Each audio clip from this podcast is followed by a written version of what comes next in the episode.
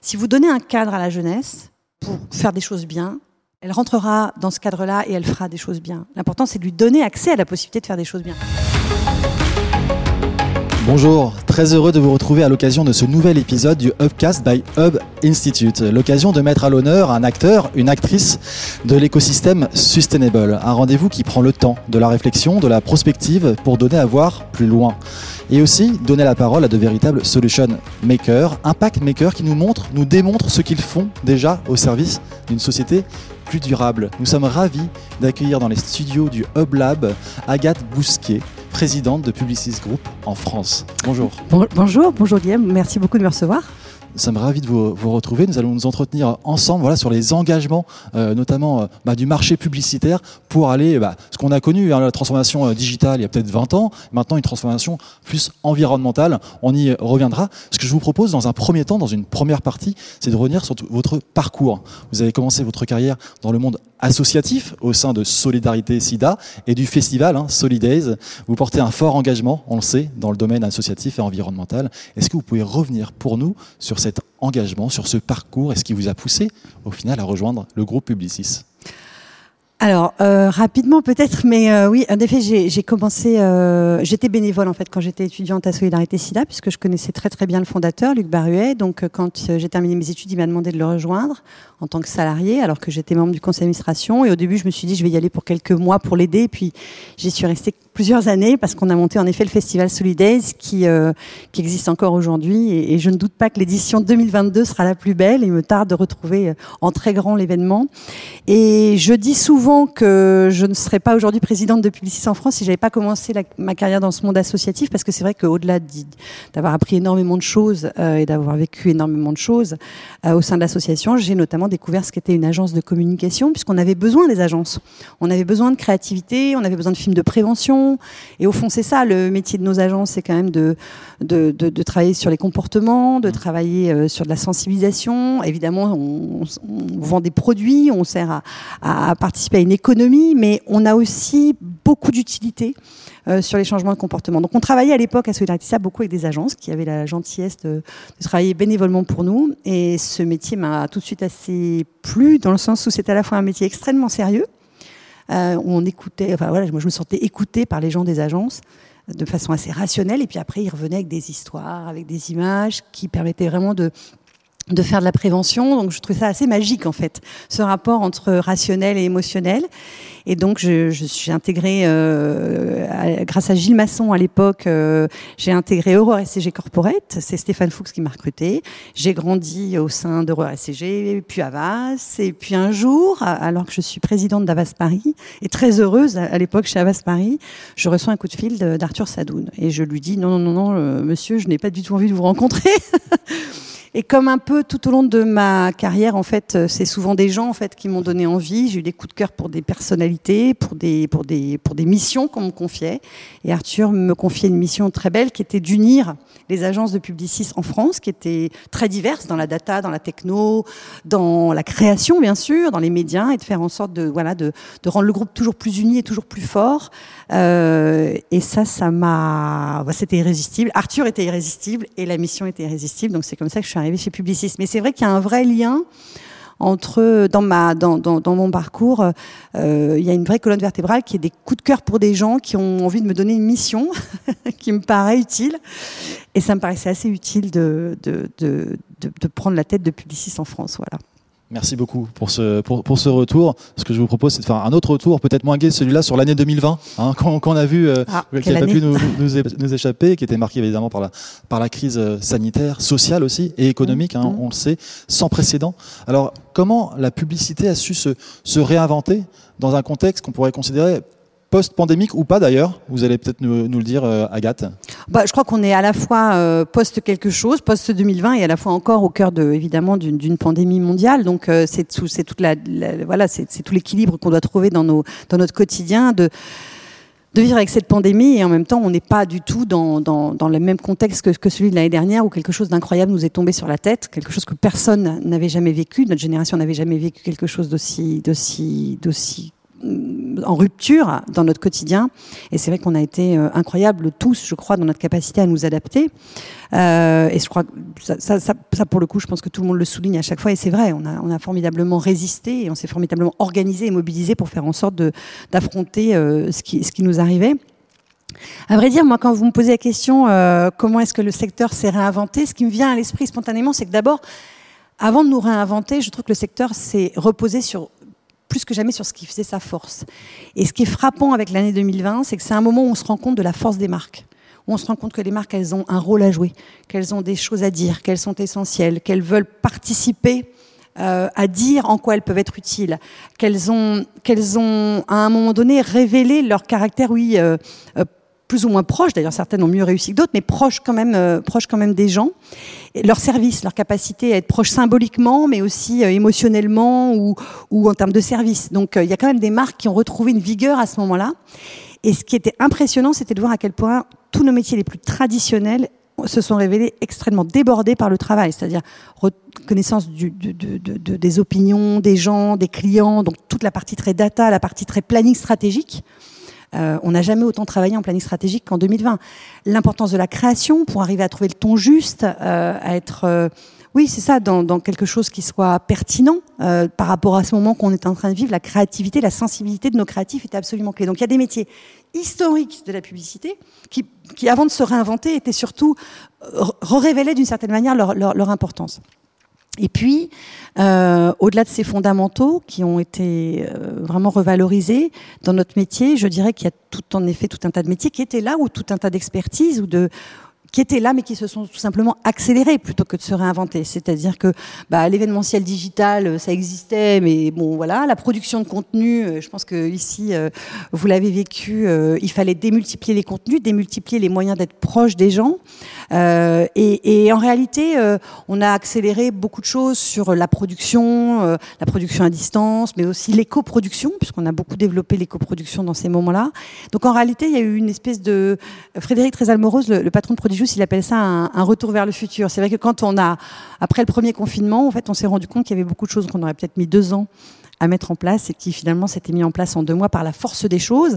On a beaucoup travaillé sur des programmes de transformation marketing parce que le e-commerce d'un seul coup devenait absolument clé quand euh, vous êtes Castorama et que vos magasins se ferment. Hein, le sujet de savoir comment fonctionne votre plateforme e-commerce devient absolument clé. Donc il y a eu une espèce d'accélération. Donc plutôt qu'une réinvention, même si le mot est évidemment un peu un peu facile, enfin un peu euh, voilà, ça, permet de faire un raccourci. Moi je dirais qu'on avait des fondamentaux qui se sont révélés et qu'on a accéléré des choses qui étaient déjà et qui d'un seul coup devenait essentiel. À commencer aussi, je ne l'ai pas dit, mais c'est vrai, le, le sens des choses. Voilà, c'est vraiment la valeur de ce qu'on fait, l'utilité de ce qu'on fait. Alors, vous étiez déjà dans une démarche hein, de transformation des enjeux environnementaux et, et, et sociétaux, sociétaux et, et, effectivement, cette période a pu révéler euh, bah, à la fois des risques, mais aussi des, ça a été vecteur d'opportunités. Euh, quelles nouvelles pratiques vous avez pu mettre en place à, à cette occasion? C'est très vrai ce que vous dites. C'est-à-dire qu'il y, y, y a, au fond des... Hum, on a appris beaucoup de choses, on a changé des choses, et on a au fond... Je pense qu'on s'est d'une certaine manière amélioré sur beaucoup de choses par exemple, nous, nous, on a pu s'appuyer euh, pendant toute cette période sur ce qu'on avait construit au sein de Publicis, notamment culturellement. C'était un groupe qui était plus uni que jamais. Et au fond, le fait d'être uni faisait qu'il y avait des, du, du transfert de, ou, des synergies qui se faisaient beaucoup plus facilement. Donc culturellement, on était plus fort. Et puis on avait une structure qui était plus solide. On avait changé des patrons à, certaines, à certains endroits. On avait, on avait renforcé des équipes. Donc euh, je dirais que culturellement et structurellement, on était mieux armés euh, que jamais par rapport à la crise qu'il y avait.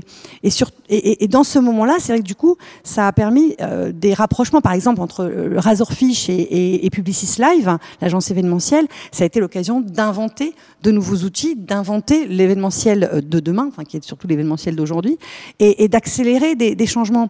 Les rapprochements entre la Content Factory de Prodigious et les agences de création a été extrêmement fort, puisqu'il fallait absolument être capable de créer beaucoup plus rapidement et reconstruire beaucoup plus rapidement des campagnes, avec beaucoup plus de digital, évidemment. Donc en réalité, il y a un tas d'opportunités business euh, qui se sont fait aussi parce que on avait une base solide culturelle et structurelle de chez Publicis, mais mais mais, mais au fond, euh, en effet, d'un seul coup, il fallait réinventer des des nouvelles, des nouvelles offres en réalité. Et, et, et data s'est rapproché plus que jamais de médias, techno s'est rapproché de créa. Enfin, voilà, il y a, y a, des ponts qui se sont faits et qui ont créé en effet des nouvelles offres. Alors, euh, la Covid euh, a été un catalyseur de changements sociétaux, environnementaux, hein, on l'a vu, euh, et de business. Mm. Et on, on, rentre dans une ère, et on, y tient aussi au, Hub Institute et aussi à l'approche du Hub Forum au mois d'octobre, à cette ère de la lead the next economy, finalement, la, le, le, le, nouveau business model. Comment est-ce qu'on va pouvoir justement se réinventer, et puis après le reboot, l'après? quelle est votre vision justement sur ce sujet à, à plus ou moins long terme de cette next economy? Comment vous la nous, voyez chez Publicis Alors nous, on a une raison d'être, un motto chez Publicis qui est pas très loin du vôtre finalement, puisque c'est Lead the Positive Change. Donc euh, on n'est pas à des années-lumière et le, la, la, c'est très important pour nous. On, on sent bien qu'il y a des changements majeurs. Euh, et au fond, en réalité, on veut évidemment être euh, le meilleur partenaire de cette transformation, dans laquelle le marketing joue un rôle central, dans lequel il faut être capable de connecter la techno, la data, le média et la création. Et c'est là-dessus qu'on se situe c'est très difficile. Moi, j'ai du mal à prédire l'avenir, pour être honnête, parce que il suffit de regarder ceux qui prédisaient l'avenir en 2019. Ils avaient à peu près tout prévu, sauf la Covid. Donc, je me dis que c'est quand même vraiment très compliqué de faire ça. Mais il y a un truc qui est sûr, c'est pour moi, c'est qu'on est, on est animé quand même dans cette next economy par quelque chose qui est très important, qui est la, la proximité.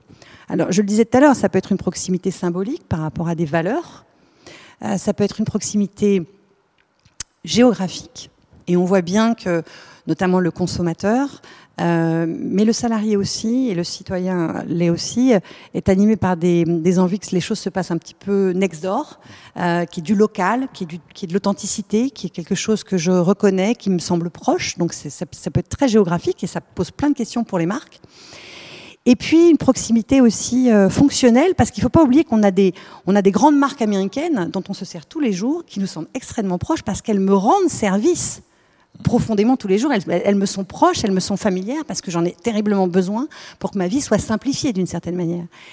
Et donc je ne sais pas dans la next économie euh, quels vont être les contours de tout ce qui va être inventé.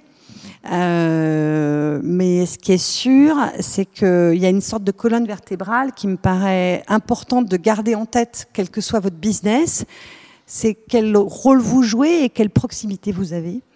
Euh, une fois encore, euh, avec toutes les facettes de la proximité que ça peut avoir euh, avec vos clients, avec vos cibles, avec, avec vos salariés.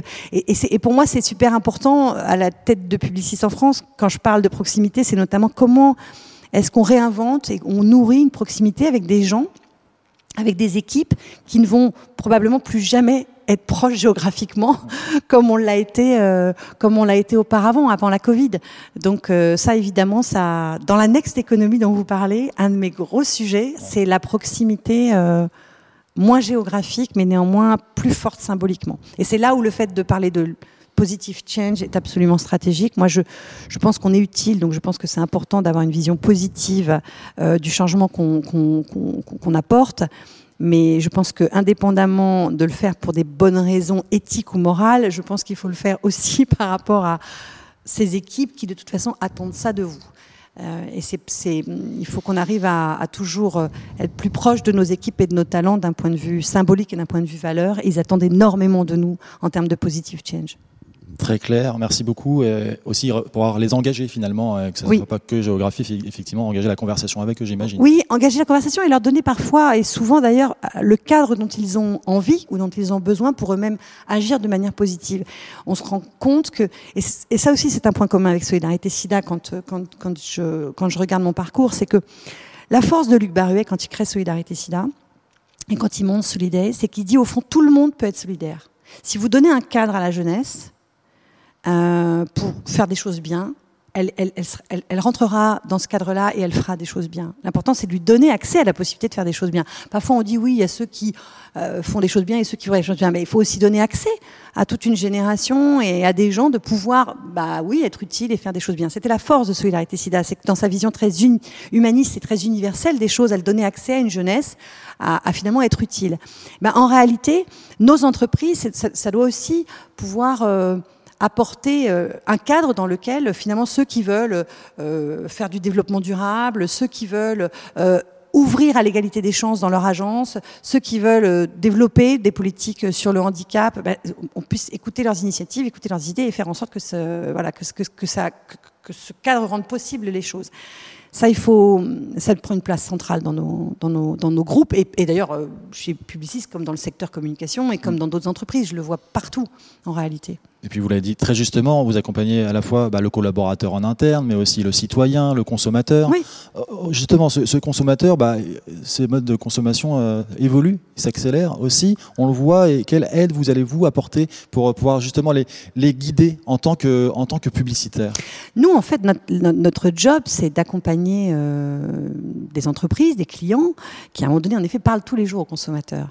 Les gens avec qui on travaille, les clients qui travaillent, ils vivent pas dans un bocal. Ils ont des enfants, ils ont des proches, ils le voient bien. Ils sont très sensibles, nos clients, au changement du monde. Quand on fait une campagne avec Orange sur euh, le recyclage, euh, de, de- de- des portables, euh, qui, qui, campagne qui a vraiment cartonné en fin d'année dernière. C'est pas, Orange vend des téléphones. C'est, fait beaucoup de choses, mais notamment vend des téléphones dans ses boutiques. Mais là, c'était une vraie campagne d'engagement, mais qui correspondait aussi à une vraie attente des consommateurs et un vrai rôle utile euh, aussi pour Orange. Donc, en réalité, euh, nos clients euh, et notre manière, pour reprendre votre question, de guider le consommateur, c'est aussi de faire de la pédagogie, d'apporter de nouvelles solutions, de nouveaux services, de l'innovation qui, à un moment donné, bah, vont dans ce changement positif. Et quand on regarde en réalité les campagnes qui cartonnent en ce moment, qui fonctionnent bien, qui font des buzz positifs, comme on dit, c'est aussi des campagnes qui ont cette part d'utilité, d'humanité, et qui finalement touchent aussi, et une fois encore, donnent la possibilité au consommateur de se faire plaisir en consommant, parce qu'il y a une forme de responsabilité euh, dans la manière de, de consommer le produit. On bosse énormément pour Renault, on n'a jamais fait autant de campagnes euh, sur la voiture électrique, et en réalité, ce sont des campagnes qui sont très publicitées, ce sont des produits, enfin voilà, Zoé électrique est un énorme carton euh, en France et en, en Europe, parce qu'à un moment donné, ça correspond aussi à un plaisir de consommateur de consommer plus responsable. Il y a une vraie attente de la société. La publicité peut permettre d'encourager et de valoriser ces produits-là, et ce qui aussi permet évidemment de- de- de- de- d'encourager des filières et encourager des marchés. Vous faites une parfaite euh, transition à Agathe, puisqu'effectivement, vous véhiculez, euh, des messages qui sont aussi positifs, vous l'avez dit, hein, c'est aussi euh, dans votre ADN, au cœur de votre euh, approche. Est-ce que vous pensez que les publicités bah, vendant des comportements ou des produits défavorables à l'environnement euh, vont disparaître? Alors, c'est. Je reviens, je le redis, j'ai du mal à prédire l'avenir. c'est vraiment un truc que je sais pas très bien faire. Il y a un truc qui est sûr, c'est qu'il y a une, euh, une prime en ce moment et depuis quelques années déjà aux campagnes qui cassent des stéréotypes. Je vois, je pense à la campagne Gillette de Marcel, qui est une vraie campagne qui casse les, stéréotypes sur, la masculinité et qui a été un énorme carton. Au-delà de la conversation que ça peut créer en digital, c'est voilà, ça, crée une adhésion à la marque. Au fond, c'est intéressant parce qu'on on véhicule des, valeurs à travers des campagnes et finalement après on crée aussi des communautés qui adhèrent aussi à ces marques-là parce que ce message-là est intéressant pour euh, pour ces consommateurs-là. Donc, ce qui est sûr, c'est que euh, on le voit, casser les stéréotypes ou avoir des messages positifs ou à un moment donné avoir des approches très responsables, ça marche. Après, euh, on a une difficulté majeure dans nos économies, c'est de concilier, et ça c'est notre job, de concilier le fait d'être responsable et en même temps d'être accessible. Parce que le consommateur, il y a quelque chose qui est, qui est souvent quand même le juge de paix, euh, qui est aussi le, le prix le coût.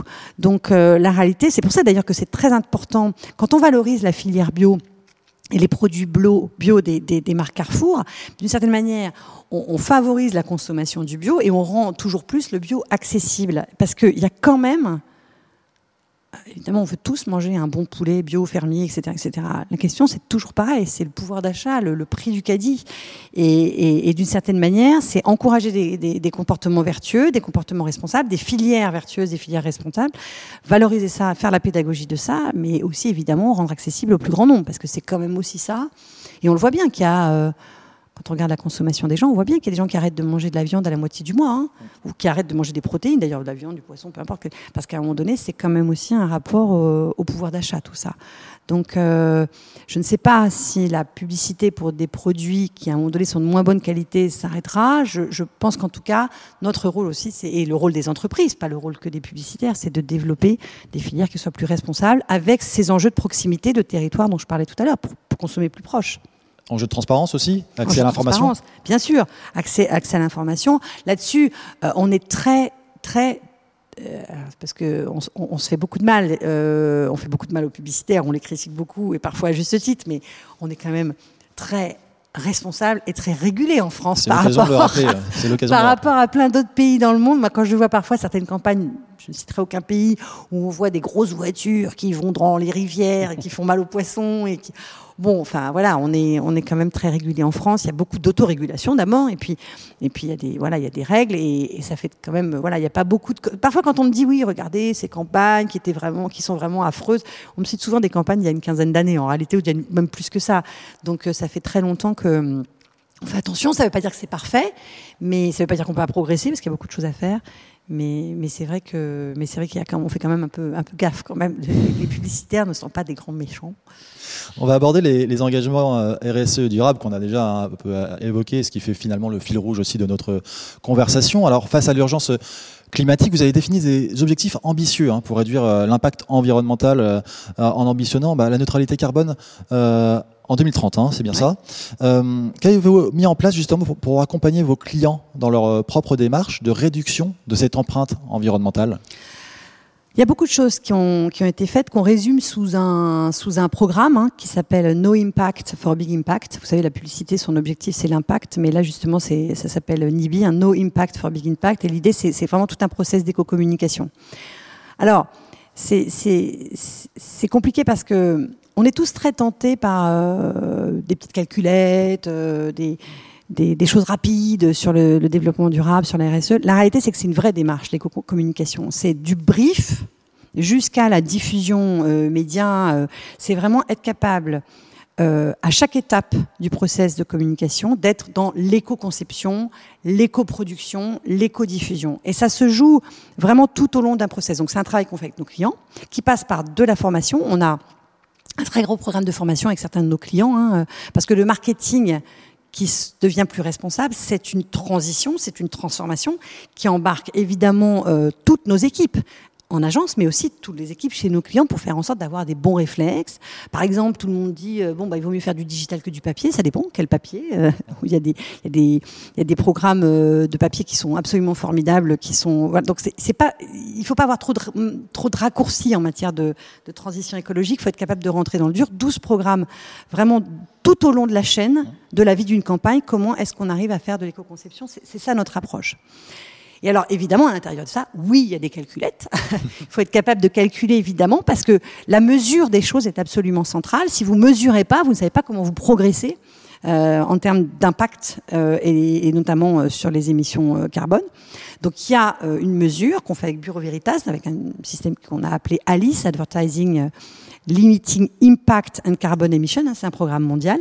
Et puis après, c'est vraiment un travail de broderie euh, avec nos clients pour limiter, l'impact. On est capable aujourd'hui de faire des campagnes totalement éco-conçues. On est campagne, on est capable de faire des, des événements totalement éco-conçus, vraiment. C'est juste que parfois, c'est vrai, ça coûte un peu plus cher. Pas toujours, mais parfois ça coûte un peu plus cher. Et c'est pour ça qu'on a besoin que tout le secteur s'engage. Alors il y a énormément de choses qui ont été faites, le label RSE de la ACC qui, qui labellise les agences qui sont très responsables. Il y a énormément euh, de mobilisation du secteur sur ce sujet-là pour être du bon côté de l'histoire. Et je pense que c'est important qu'on mette une intention positive dans la manière de changer, de transformer. Après, c'est pas un claquement de doigts. Mmh. Ça coûte des sous. C'est beaucoup d'investissement. C'est comme la, tout à l'heure, vous faisiez un parallèle que j'aime beaucoup. C'est, c'est comme la, c'est comme la transformation numérique. Nos agences, elles ont investi, et nos clients, beaucoup d'argent pour, euh, pour être capable d'être à la hauteur de la transformation digitale du monde. Et ben là, c'est pareil. Euh, il nous faut du temps, il nous faut des talents et donc il nous faut de l'argent pour être capable en effet d'imposer, d'installer des process d'éco-communication.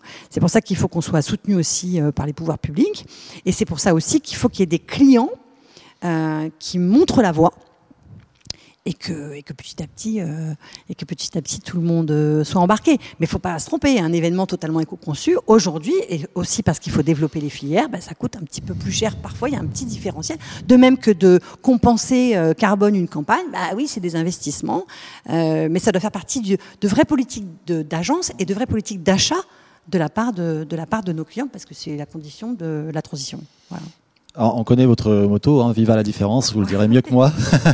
comment, justement, ces talents, comment euh, bah, vous définissez chez Publicycle, chez Publicycle la diversité en, entreprise? Euh, Quelles sont les, les, bonnes pratiques, pourquoi pas, à adopter pour être encore plus inclusif? Alors ça, ça, ça, c'est un, chantier de tous les jours et de long terme.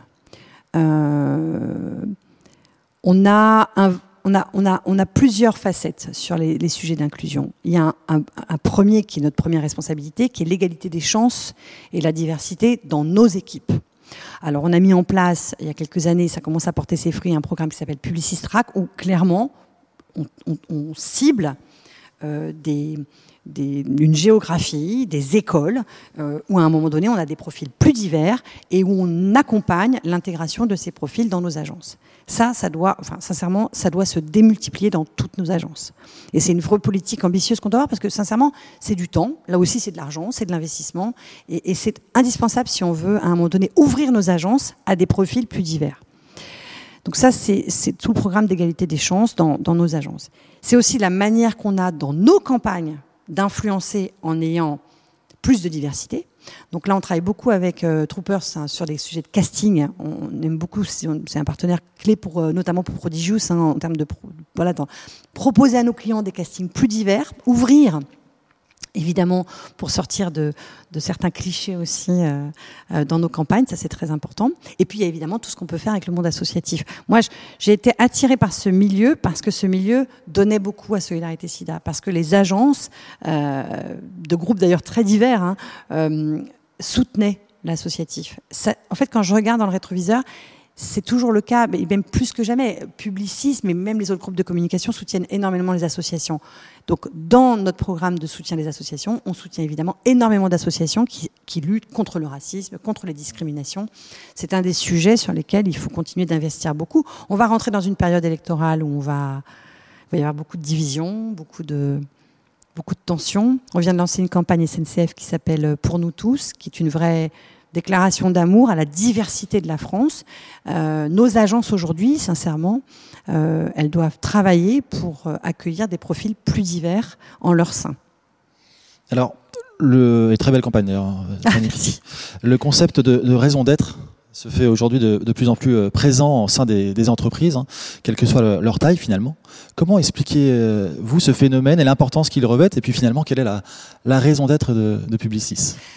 Alors, je pense qu'il y avait euh, depuis euh, pas mal d'années déjà une, interrogation dans les entreprises sur, au fond, au-delà de ma fonction commerciale, de ma fonction lucrative, à quoi je sers, à quoi sert ma puissance, euh, comment est-ce que je peux être utile. Enfin, c'est ces sujets qu'on aborde depuis le début et c'était c'était une valeur qui était en hausse depuis, depuis, depuis longtemps. Clairement, la Covid a accéléré ce besoin de sens euh, d'une manière très forte. Il y a eu le rapport, euh, c'est Nota qui avait en effet sur la raison d'être bah, et la loi, euh, la loi Pacte, qui évidemment a accéléré ces réflexions, qui, qui, qui sont vraiment, vraiment maintenant pour beaucoup d'entreprises euh, qui étaient en haut de l'ordre du jour, hein, à l'agenda des COMEX. Et, je trouve que même si certains disent en effet que bon parfois tout ça est un petit peu washing, etc.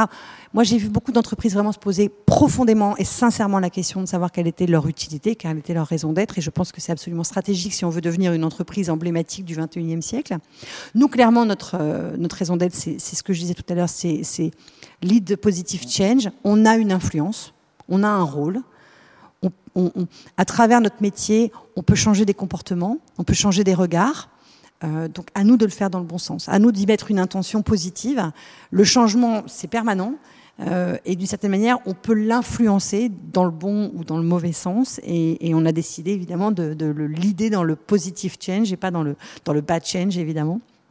Et, donc ça, c'est vraiment notre, ça, c'est vraiment notre raison d'être. Ça dit beaucoup de choses sur évidemment comment on doit faire nos campagnes, comment est-ce qu'on doit aussi euh, travailler en, créa, en médias, en contenu, mais même en transformation digitale, quelles sont mm-hmm. les innovations euh, qu'on propose. Mais ça dit aussi, c'est très engageant aussi par rapport évidemment à comment on se comporte par rapport à ses propres équipes. Et, c'est ce qui met la pression tous les jours. Et c'est une bonne pression. Ouais, c'est une bonne pression, mais c'est une pression. Plus le groupe est grand, euh, plus, euh, plus il faut avoir vraiment, et, moi j'ai vraiment des managers euh, partout euh, formidables, mais c'est vrai que plus on a, on a l'impression d'être sûr que les gens voilà, vont bien, vont bien dans nos, dans nos ensembles, dans nos agences. Donc euh, voilà, et c'est vrai que dans des périodes comme celle qu'on vient de vivre, la question du bien-être de nos équipes, elle, est, elle, a pris un poids vraiment central. Puis cette formulation, la raison d'être pour un publicitaire, c'est on va moins chercher l'effet waouh, mais plutôt à vraiment engager, à donner du sens. Hein. Exactement. Ce que vous faites par ailleurs, hein, c'est pas voilà, mais, non, mais là, c'est quand même une conception particulière. C'est vrai. Je, je, pense qu'en effet, le, le, en fait, à partir du moment où on se dit qu'on n'est pas là que pour vendre, et pas là que pour faire des profits, euh, mais qu'à un moment donné, on doit accompagner des changements positifs, ben, ça pose la question de quand je regarde ma journée, qu'est-ce que, au fond, qu'est-ce que j'ai, qu'est-ce que, qu'est-ce que j'ai fait pour accompagner des changements positifs et qu'est-ce que j'ai fait évidemment pour faire en sorte que le système euh, global soit viable mmh. d'un point de vue économique euh, chez Publicis en France. Ben, finalement, on se rend compte qu'on avance un peu sur ces deux jambes, oui. Tout à fait, tout à fait. On va aborder maintenant, si vous le voulez bien, le, le, bah, le rapport. Hein. Bousquet, euh, Bousquet le roi contrat climat pour une publicité plus responsable. Avant ça, de manière plus globale, hein, on l'a vu, euh, qu'elle était désormais adoptée, hein, cette loi climat et résilience, pour la création de, de codes de bonne conduite. Alors, de quoi s'agit-il et quels sont les, les acteurs qui sont, qui sont concernés?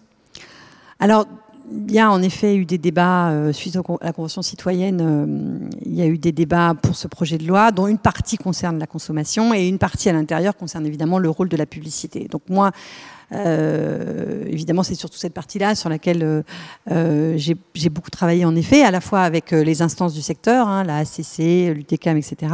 Et notamment, à un moment, en effet, Matignon nous a demandé, à Arnaud Leroy, qui est le patron, de, le président de l'ADEME, et moi-même, ils nous ont demandé de, de rédiger un rapport euh, de, de, des recommandations pour faire en sorte que euh, notre secteur, les, à la fois la publicité, mais aussi les annonceurs, les marques, les, et les, médias s'engagent plus euh, dans cette euh, transition écologique.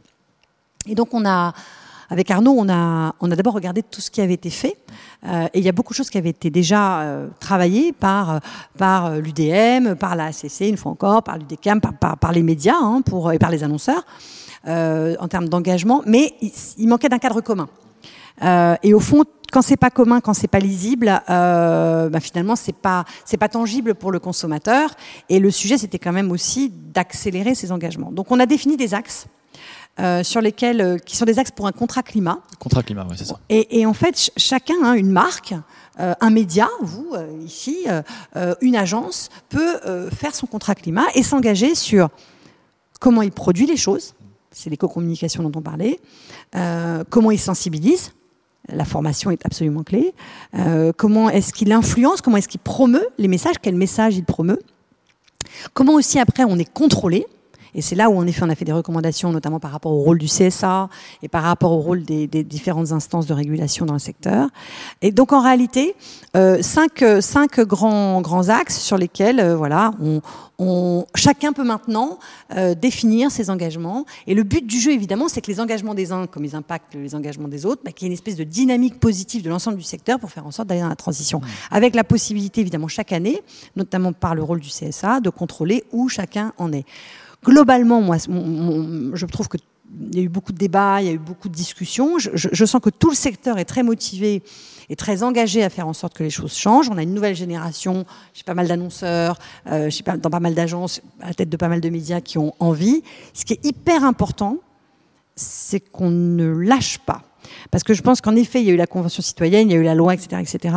Mais on, on, est dans un mouvement où c'est continu. Quoi. Il faut jamais s'arrêter d'essayer de progresser parce que si on lâche un peu, en réalité, on sera rattrapé par le citoyen, on sera rattrapé par la patrouille citoyenne d'une certaine manière, qui viendra nous demander, euh, là encore, comment est-ce qu'on est du bon côté de l'histoire. Donc il faut un des enjeux de la rentrée, notamment avec la ACC, c'est de faire en sorte que on se lance tous dans la mesure une fois encore avec des référentiels communs. Chacun peut choisir l'organisme qui mesure, chacun peut choisir son outil, peu importe. Mais la réalité, c'est qu'il faut qu'on ait des indicateurs communs pour voir où est-ce qu'on en est et comment est-ce qu'on se fixe, des, une fois encore, vous parliez tout à l'heure de, neutralité en 2030, comment on se fixe des objectifs d'ici 2030, pour aussi pour, euh, euh, pour être en ligne avec les accords de Paris et faire en sorte que tout le secteur soit au rendez-vous de cette transition écologique dans les années qui viennent, parce que sinon, de toute façon, à un moment donné, on va nous mettre des règles toujours plus fortes sur la tête. Et c'est au fond toute la démarche qu'on doit avoir, c'est être capable de nous transformer avant qu'au fond, on ait de nouvelles réglementations qui nous tombent dessus et nous contraignent. De l'importance d'un cadre et puis surtout aussi rendre compte régulièrement. Voilà, exactement. Ce qui est hyper important, c'est qu'il y a un cadre commun, une fois encore, pour qu'il y ait une lisibilité commune, qu'on ait des référents communs, et puis, et puis qu'en réalité, chacun puisse aussi se comparer, parce que c'est ça qui fait qu'il y ait une dynamique à un moment donné constructive, et qu'on puisse nous contrôler, parce qu'en réalité, euh, c'est aussi un rendez-vous annuel qui ne doit pas être vu que comme un contrôle, mais aussi comme un moment où on peut valoriser le fait que notre profession est engagée. Il faut le vivre comme ça, comme un moment où on a l'occasion de dire qu'on fait des choses bien. C'est dit. et puis on passe le cap du discours pour vraiment être dans l'action et on en parlait, un hein, Solution Maker, on est, on est au cœur du sujet avec vous Agathe. Alors vous plaidez pour la création de valeurs durables. Comment est-ce que ça se concrétise? Bah, moi, je, moi quand on voit comment on accompagne... Euh, et d'ailleurs, une fois encore, Publicis ou d'autres groupes de communication, des grandes marques, dans la durée. Moi, j'aime bien les histoires longues. Euh, des grandes marques qui ont su vraiment durer grâce à de la création, qui ont eu un travail responsable entre agences et annonceurs, qui ont vraiment abouti à faire de la création de valeur. Je, plaide pour de belles histoires, je plaide pour de longues histoires entre agences et annonceurs, avec une valeur durable, c'est-à-dire pas uniquement euh, des successions d'appels d'offres où on détruit, c'est vrai quand même de la valeur, où on met des pressions très très fortes sur nos agences et où finalement, euh, une sorte de course à l'échalote de euh, produire toujours moins cher avec des talents plus sous pression. Donc oui, je plaide pour une valeur durable dans l'absolu, mais aussi dans la relation entre les agences et les annonceurs, ce qui est quand même absolument clé. Et quand je regarde dans le rétroviseur, toutes les grandes histoires, les belles histoires de marques sont toujours des belles histoires de relations agence et annonceurs. Donc c'est notamment à ça pour notre secteur euh, auquel je fais référence quand je parle de valeur durable. C'est aussi une défense de nos métiers qui sont qui sont parfois vraiment soumis à des pressions très fortes euh, et qui ont vraiment c'est de la créativité, c'est de la sensibilité, c'est du conseil. Je, je, je plaide pour que on accorde autant d'importance à la valeur économique et à la valeur intellectuelle de nos métiers qu'à celle qu'on accorde aux conseils hmm. euh, en général et aux grands cabinets de conseil qui ont mieux su défendre, je pense, euh, euh, parfois leurs valeurs que nous. Et alors chez Publicis, ce sera quasiment la fin de notre entretien. Il y a un portrait chinois qui vous attend. vous participez grandement, vous êtes au cœur aussi pour participer et alimenter finalement les, bah, les imaginaires collectifs. Hein. Donc comment est-ce que vous pourriez finalement conclure sur cette publicité plus engagée vers l'environnement, vers le sociétal? Ça doit faire partie aussi de votre mojo, de pouvoir être toujours dans cet imaginaire collectif, être positif? Je dirais qu'on on doit toujours mettre euh, de la justesse dans ce qu'on fait. Euh, comme on dit, comme dit Arthur, il faut Arthur Sadoun, il faut make it right. Euh, c'est une forme de, c'est la data qui nous y aide, c'est la compréhension des gens, des opinions, c'est le monde qui nous entoure, c'est les tendances qu'on regarde, c'est les transformations qu'on voit. Cette justesse-là stratégique, elle doit être, euh, elle doit toujours être au cœur de notre métier. Et puis il faut, il faut à ça ajouter un peu de magie, la magie de la sensibilité créative, et c'est le Make It Magic. bon, après, il y a toute la partie Make It Work, parce que c'est mhm. important de le faire fonctionner et d'apporter le bon message à la bonne personne au bon moment. Et, c'est vrai que la technologie, la data, les médias nous y aident beaucoup.